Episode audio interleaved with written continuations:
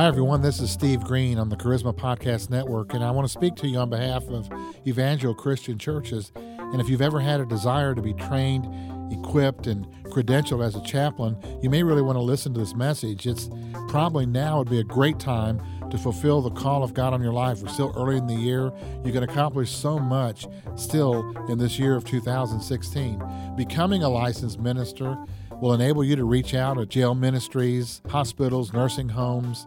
Maybe you want to do street evangelism or teaching, traveling, going to across the world to minister. Women's Aglow would be good. Maybe even at anti abortion facilities, counseling, traveling, whatever it is that you've got on your heart.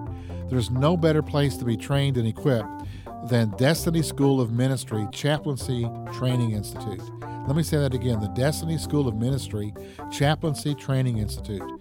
They're going to offer you the opportunity to be trained and credentialed as a chaplain. It's always good to have official credentials. They have correspondence classes and extremely affordable tuition. They're licensed throughout the state of Michigan and fully accredited. You can call them now. They actually prefer you to call them. Their number is 586 773 6568. And one more time 586 773 6568. Good thing about a podcast is you can back this up and listen to the phone number again. Their website is evangelchristianchurches.com. Check them out there or just call that number one more time 586 773 6568 for the chaplaincy training program. Get credentialed today. God bless you.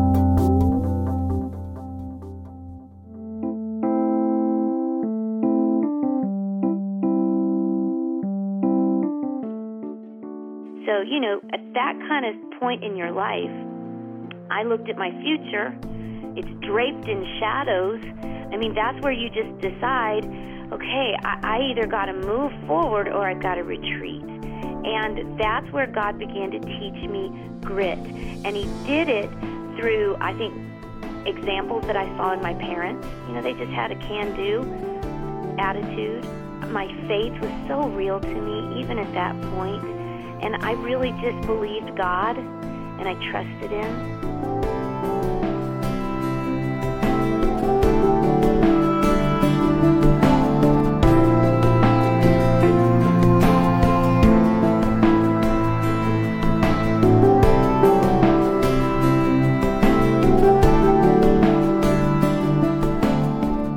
This is the Charisma Connection, and I'm Steve Green on the Charisma Podcast Network.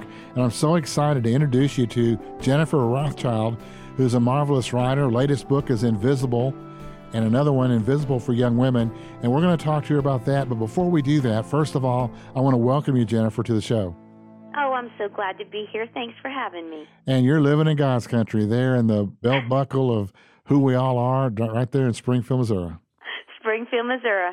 You know what? We've been here about 16 years, and I was Wow. from the South, and I thought nothing could compare to the South No. until I moved to Springfield. And it is such a wonderful place to live with wonderful people. What part of the South were you s- southern in? Well, my people Your were from people. Georgia. And Oh. and listen, Steve, they are so southern. My daddy especially, he's so southern. He would make like Jimmy Carter sound like a Yankee. Oh, I mean, my super goodness. southern. Um, so we were also living in Georgia, but also in Florida. So if you're in Georgia, then you know about the sweet tea. Oh yeah, Yes. that And was they a hard try to- habit to break. I know they tried to do it here in Central Florida. It's an impersonation of sweet tea. Well, you, Because- there's a way to do it. You, while it's hot, that's, That's when right. you put the sugar in, and you got to let Mhm. it sit. There's lots of Yeah. rules, and only Georgians know how to do it.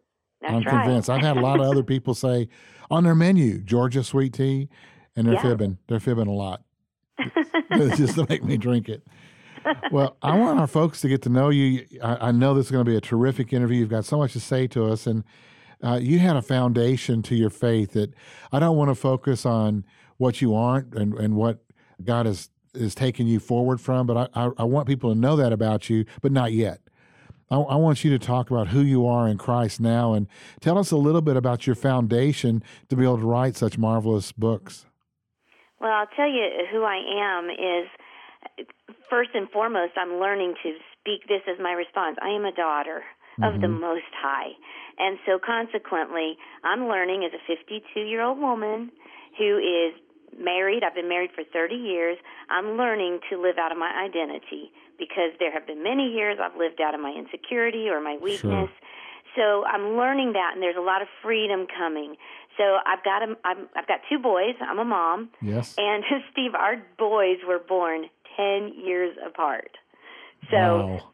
that yeah, means right now I've got a 17 year old and a 27 year old, and my 27 year old's married, and so I have finally got a daughter, a daughter-in-law. Her name is Caroline. So I I have been um, a believer in Christ since I was nine years old. That's when I asked Christ to come into my life mm-hmm. and to change me and forgive me. And here's what I love about the gospel um, it is so profound that scholars have studied it for 2,000 years. Wow. But it is so simple that mm-hmm. a nine year old girl can understand it that's and it smart. can change her life. You're smart. That that's PhD material there. You, you well, I'm married to one. Yes. Steve, I'm married to a PhD. What that's does your why. husband teach?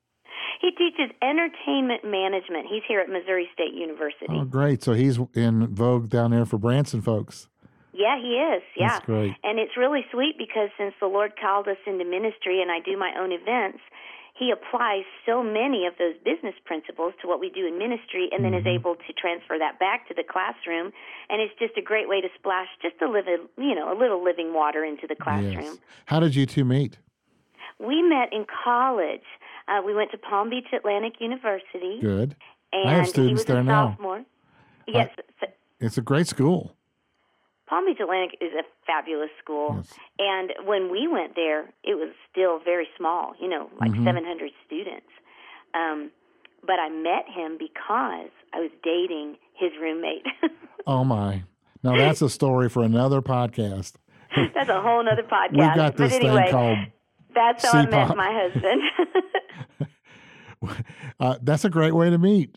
And uh, it is, and you know what? It turned out well because his roommate ended up being the best man in our wedding. So oh, everything great. turned out just fine. So he's in a good mood about it.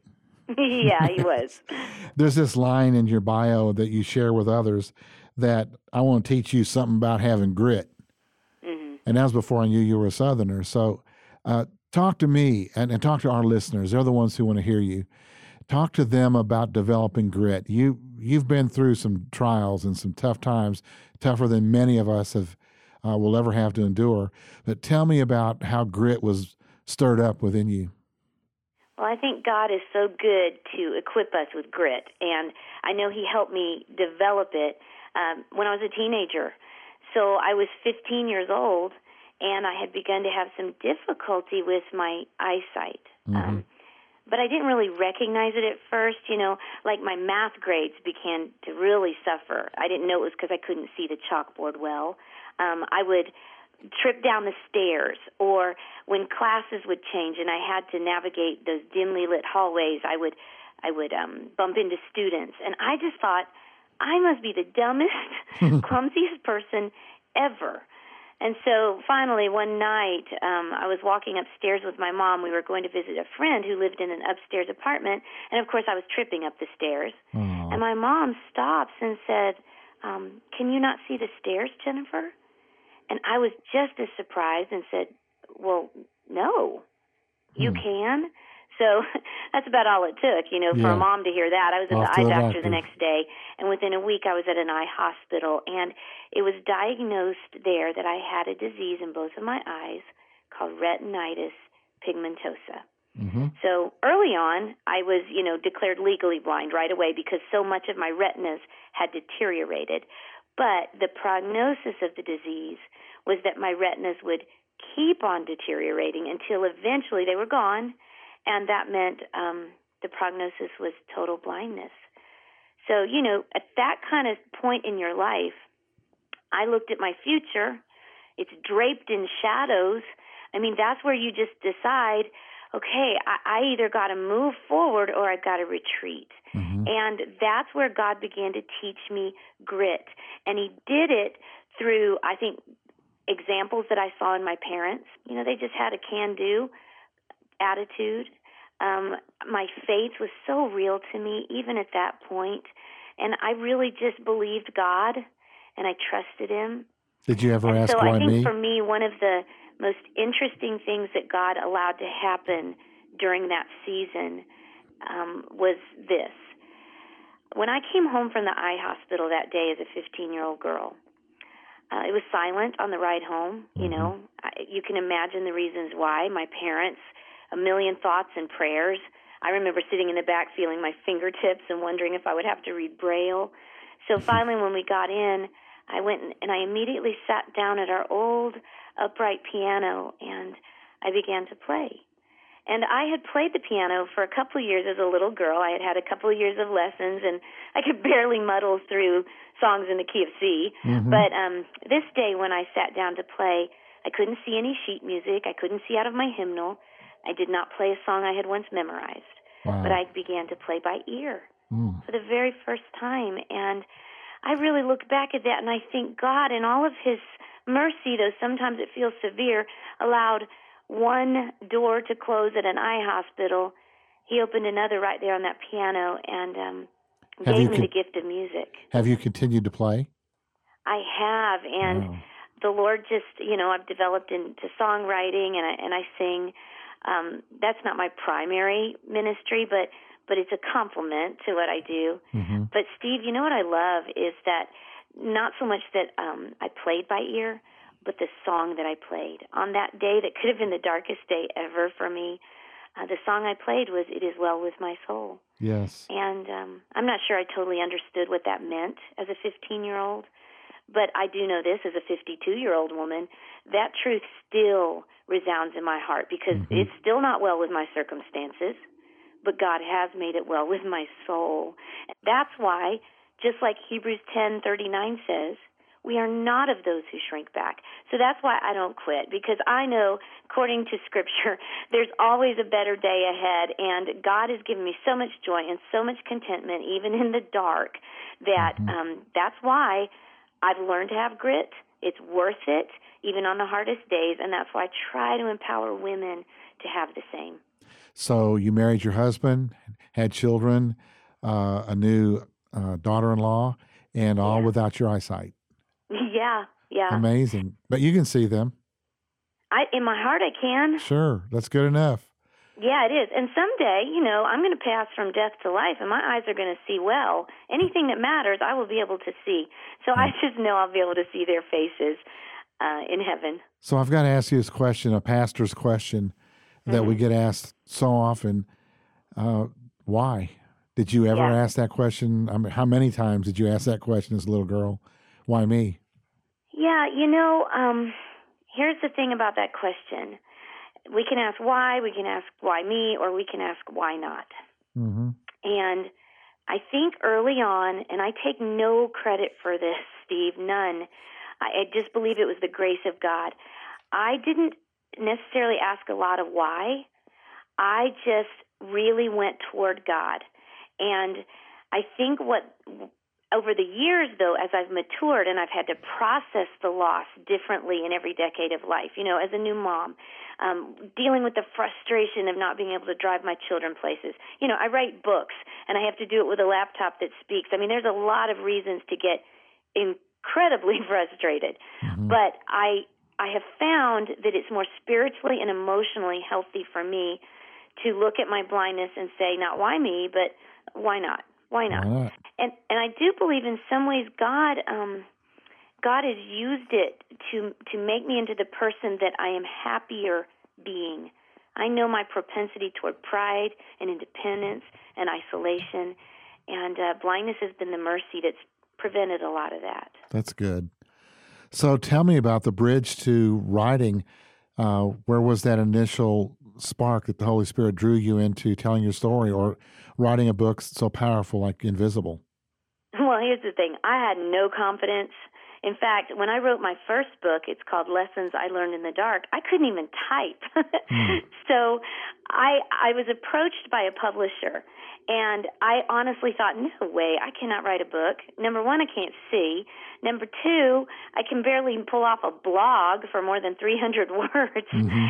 And um the publisher really encouraged me just just tell tell your story and what spiritual lessons you've learned and that's how I began and at first even though I could not see it I would write on just blank paper with no lines I would kind of keep my finger flowing down the paper as I would write, and then an assistant would type that all into a computer and read it back to me. Wow. Well, that's how I wrote my first book. Mm-hmm. Since then, um, I very quickly learned how to use accessible technology. So now I I type, I write my books on my own, self edit, do all that, and my computer just talks back to me. So it's the kind of thing, though, and, and this is what I want anyone hearing my voice to hear that when God gives you an opportunity, you may not feel like you are capable of pulling it off, but sometimes it's in that thing that you feel most um, uncomfortable with that you recognize this is what I was called to do all along. And when I look back, I'm so grateful because I, I know God made me a communicator, and I know that was the vehicle He wanted mm-hmm. me to use, yes. and it has brought me the most satisfaction. One of the hardest things I ever learned to do, but one of the most satisfying. Yes. We're visiting with Jennifer Rothschild. I want you to check out our website while we're speaking. We're, we're about to talk about her book a little bit deeper, but you might want to visit her website for any of the books that she's written. It's jenniferrothschild.com. And in between the Roth and the child, there's an S. Uh, we don't pronounce the S, but it's jenniferrothschild.com. You can find her books there. And I want to dive into Invisible because I think I understand your story and what's in your first book. Tell us about uh, the urgency for you to write this next book. Well, you know, with women's ministry, which is where I go and what I do, I, I so I meet so many women, and and then the the more I'm introduced to myself as mm-hmm. a woman, the more I realize how much women struggle with this feeling of of being invisible. And so the subtitle of the book is how you how you feel is not who you are. And so the reason I wrote the book is because God was teaching me how I can receive completely my identity from him. And if I do not, then I wander off to all these um, what I call idols mm-hmm. and lesser gods to find out who I am. And so the story that God led me to in Scripture is the story of Gomer. Gomer and Hosea. And you know, a lot of women would say, "Wait a minute, you you cannot compare me to Gomer." But I I tell the readers because I've looked in the mirror and seen it. There is a me in Gomer, and mm-hmm. here's why. So Gomer was this woman who really made some bad choices. First of all, she's described as a woman of promiscuity. And then God tells this great prophet Hosea to marry her. Gomer and Hosea get married. Gomer is no longer known as a woman of promiscuity. She's, for all practical purposes, Mrs. Hosea. you know, mm-hmm. she's got this identity of a beloved bride. And what does she do? Instead of embracing that identity and acting according to it, she goes out for what she calls her other lovers who will give her the things she needs. And it ends up that she is sold into slavery. But the beauty of the story is that Hosea buys her back and brings her back home. Well, that's what we do as women. Here, God has given us this beautiful identity. Instead of receiving it and embracing it, we wander off to find our identity in lesser things like popularity or our appearance or there's a million things we and, and then what happens them, is you call them idol trinkets yeah there are dollar trinkets yes because Give us a couple these of little those. things that we think will satisfy us and make us somebody, mm-hmm. but they don't. And eventually, we end up enslaved mm-hmm. by the mm-hmm. very things we wanted, and we've got these chains of insecurity, these chains of feeling in, inadequate, and by the time we get all chained up in all that nonsense, we just feel invisible. Mm. But the beautiful part of it is is the same God who gave us identity, who said we are loved and accepted, is the same God who comes and He frees us from those chains so that we recognize that how we feel is not who we are because we are His beloved. Tell us about the power of shame over you, over women, over all of us. What is that? Uh, what's the effect of shame on a life? Well, I think what shame does to to women in particular is it constantly lies to us and it becomes the loudest voice we hear. And it's that voice that says, you know, you're isolated, you're not good enough, you're beyond hope. And and and so what I say to women in the book Invisible is shame off you. Shame off you because that's what Jesus said to the woman who was yes, caught in adultery. Mm-hmm. And here's the thing, we as women can be just simply caught in the act of being human and feeling like I can't get the laundry done. I, I'm not a good enough mom. I'm not paying enough attention to my husband or in our jobs. I'm not as smart as she is. And, and it brings this sense of condemnation that we're just caught in the act of being human. And just like Jesus related to that woman who was caught in adultery, that's how he relates to us. And he basically says to us, shame off you. There is therefore no condemnation to those who are in Christ Jesus. And if we got sin, then we hear the voice of Jesus when he says, Listen, go and sin no more. Be free, my daughter. And so I have learned to not take on shame that does not belong to me. And anytime I feel a sense of shame that is based on sin, then I take that right to Jesus. Right. And he cleanses me from that sin and takes that shame away. Amen. You also had a great experience with Hoda and Kathie Lee, Kathie Lee on the Today Show. Tell us a little bit about that. Yeah, that was so special. Um, just out of the blue, I got a call from the Today Show and got to be with Kathie Lee and Hoda. And the reason was to talk about the invisible book, and we talked about it a little bit, but we also just talked about, you know, life, and it was really sweet to see how um, even though we came from very different places in life, there was this unity that came from just being women, women of faith. And I did get to talk on that show about how when we are in Christ, when we know who we are, then we re- recognize that we are loved and we are accepted and we are complete and we are known. And I explained how, you know, if you look at the first letter of each of those words, L for loved, A for accepted, C for complete, K for known, then the truth is that we don't lack anything. That's good. So that experience really kind of platformed you a little further, uh, catapulted you into some other shows, some other exposure. It was all good for you, right? Yeah, it really did. You know, it it it opened for a little more of a national audience and I've been grateful just to see some new Twitter followers and Facebook followers who may not necessarily be believers in Christ Mhm. yet. And so I look at it as such an opportunity that I'm grateful for. And even when I was in New York, one of the special opportunities I had was to um, be with Eric Metaxas. He has a radio show, Mhm. and uh, I got to visit with him. And I'm just such a history geek. I loved his Bonhoeffer book, so it was so special for me even to get to know him some. You can find her books at jenniferrothschild.com. It's one word, jenniferrothschild.com. And I want to can't let you go without talking a little bit about your your follow-up book, Invisible for Young Women, and we could talk about that for another hour. But give us a brief review of what you were trying to say to our young girls.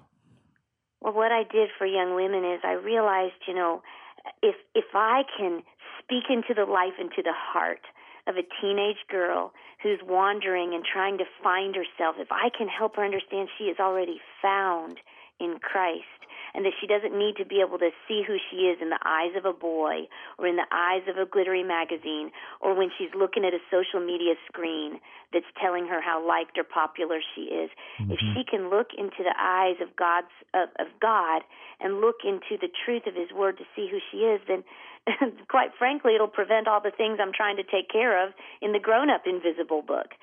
So I, I've seen how God's using that, and what I love about it, Steve, is I, is I changed a lot of the stories in there, of course, to be more suitable for teenage girls, and God's given me a handful of them that I have in my life. You know, I don't know that we talk very much with actual voices and words as much as we do on text. Mm, so I, I used a lot of those texts um, to help me know really how to speak into the life of a teenage girl. That's good. So, uh, I was going to ask you, do you believe that the young women of today are any different than Gomer was? Do they have the same desires, same issues? Can you see a lot of uh, similarity between our young girls, our teenagers today, and Gomer? I sure can Mhm. because Gomer's basic need was to be loved and feel that love and recognize she was accepted and and affirm that she was actually complete. And so I think every teenage girl, I think that's just woven into the human spirit That's right. uh, that we want to know we're loved no matter what. Even if we blow it, even if we don't feel lovable, are we loved? And are we accepted? Even if we don't perform well, are we really accepted just because of who we are instead of what we do? And are we really complete? Are we really enough? Are we really adequate? Yes. Are we really known? And so I think teenage girls deal with that. Unfortunately, they then try to get those needs met the need to be loved and accepted and complete, feel complete from all the wrong places That's because right. there's such great access to um, social media And everything that tells else. them you're only good if you have this many followers. Right. You know, and and so I think that the needs have not changed. Perhaps the way to meet those needs has changed. hmm I've told pastors in my church for many years, uh, either in Sunday school classes or from the pulpit, that uh, hug your daughter every day, hug the girls in your life every day, because if you don't, some boy will. hmm And, uh, and she longs for it. She, she needs does. it. I, I, in fact, I deal with promiscuity in the book, sure. and I'm very honest and uh, gentle hmm because I want teenage girls to know they are way too valuable to give themselves away. And promiscuity is not just in something you wear or something you do. It's it, there's a spirit. The book of Hosea talks about a spirit of promiscuity, Mm. and it's this willingness to give yourself away to cheaper things. So we in the book I talk about you know how we dress and how we speak and and and recognizing that all those basic needs that we're trying to get met in the wrong way through promiscuity right. are already met in Christ if we will just tap into those needs. Well, I sure hope you sell like a billion of these books so that our young girls can get good advice from someone they would listen to, because they don't listen to our parents, you know. That No. uh, although I've raised a good daughter and a son, and I haven't seen those issues in them. That doesn't mean they're not there, that they weren't latent. But we all know that we're we're of the world, and we just got to come from it and yeah, break we're out. prone to wander. Yes. We're prone to wander. Amen. Was there anything else you'd like to say before we wrap up this great interview and this great time with you? Anything on your mind? Well, I just appreciate the time with you and I appreciate the ministry and I just um am grateful for I know there's so many people listening to us, Steve, that they got their own stuff in life, you know? Mhm. And I love the fact that that the same God that we've been talking about is the same God who can meet them right where they are and meet every need that they have. And that just makes me so grateful that we can call him Father and serve him every day. You can continue to follow these great words of Jennifer Rothschild on her website. You can find her on jenniferrothschild.com. And again, she spells her name with an S in between Roth and Child, so you can find it easily. Her latest book is Invisible. She's got lots of resources there. She's a great minister to women, has a heart for young women as well as uh, adult women who are struggling with their own identities and their own invisibility. Jennifer, what a pleasure it was to spend time with you. God bless you, and thank you for being on the show. Thanks. You've been listening to the Charisma Connection. This is Steve Green on the Charisma Podcast Network. God bless you all.